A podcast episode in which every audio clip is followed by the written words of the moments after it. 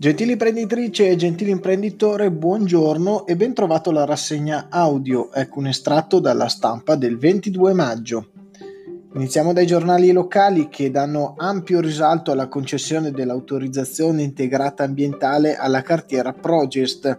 Il nulla osta arriva per l'impianto senza inceneritore e a piena produzione maxi sanzione da parte del comune di Mantova per un milione di euro a causa degli abusi edilizi alla facciata nord e al depuratore.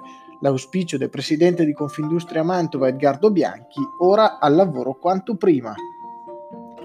Da Veraglia arrivano aiuti high tech per l'ospedale.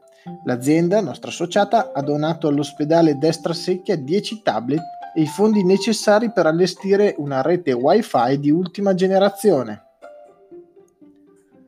È iniziata la sperimentazione della cura al plasma nelle RSA. Ieri alle residenze Green Park, struttura del gruppo Mantova Salus, è arrivato Giuseppe De Donno per selezionare i primi due anziani che collaboreranno allo studio, unico al mondo.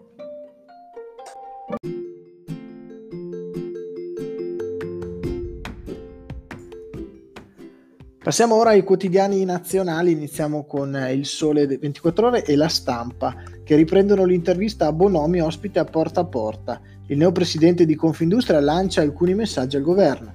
Il presidente del Consiglio vuole accelerare sulle infrastrutture? La prendiamo molto bene, speriamo che seguano i fatti. Negli ultimi dieci anni abbiamo assistito a 72 interventi per sbloccarle e non è mai accaduto niente.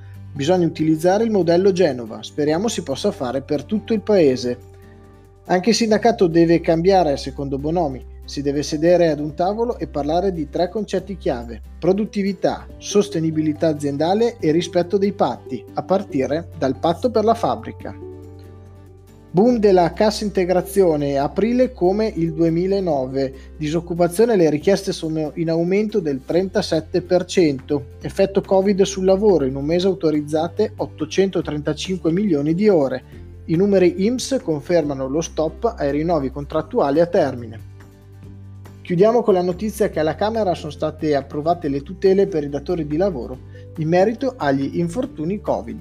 Grazie per l'attenzione, arrivederci lunedì.